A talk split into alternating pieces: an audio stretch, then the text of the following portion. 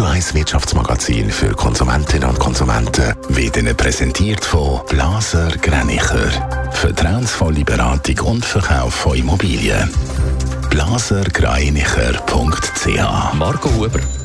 Swisscom will in Italien den Mobilfunkanbieter Vodafone übernehmen. Man habe sich schon auf einen provisorischen Kaufpreis von 8 Milliarden Euro geeinigt, teilt Swisscom mit. Außerdem sollen Vodafone Italien und der Internetanbieter Fastweb zusammengelegt werden.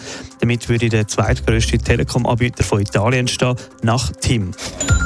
Das Bauunternehmen Implenia hat ein erfolgreiches Geschäftsjahr hinter sich. Der Gewinn beträgt 122,6 Millionen Franken, wie Implenia mitteilt. Der Verwaltungsrat beantragt jetzt die Ausschüttung von einer Dividende von 60 Rappen pro Aktie. Die Online-Handelsplattform eBay hat zum Ende des letzten Jahres mehr Umsatz gemacht. Von Oktober bis Dezember hat eBay 2,6 Milliarden Dollar eingenommen. Das ist eine Zunahme von 2% im Vergleich zum Vorjahreszeitraum.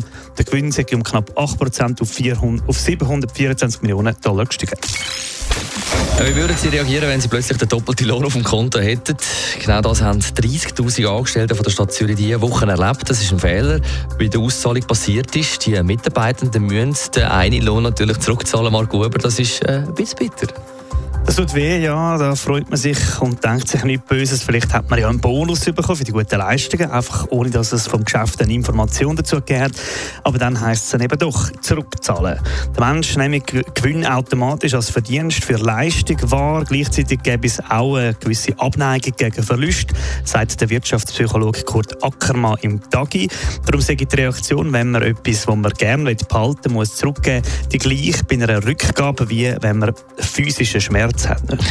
Darum wird doch bei der einen oder anderen von diesen 30'000 sicher der, der, ich meine, das Geld vielleicht einen doch noch behalten oder nicht retour zahlen. Ja, das sage ich individuell, sagt der Experte, gerade eine impulsive Person, die zu allem anderen dann eben auch noch Schulden hat, können versuchen, das Geld zu behalten und eben nicht zurückzuzahlen. Das dürfte aber Einzelfall sein. Die meisten werden wohl akzeptieren, dass man das da, wie man inzwischen ja weiss, bei der ZKB und auch bei der Swisscom als Zulieferer von einem Programm Fehler passiert sind. Außerdem können wir auch davon ausgehen, dass man bestraft wird, wenn man das Geld, das man zu viel bekommen hat, dann würde behalten. Netto, Radio 1 Wirtschaftsmagazin für Konsumentinnen und Konsumenten.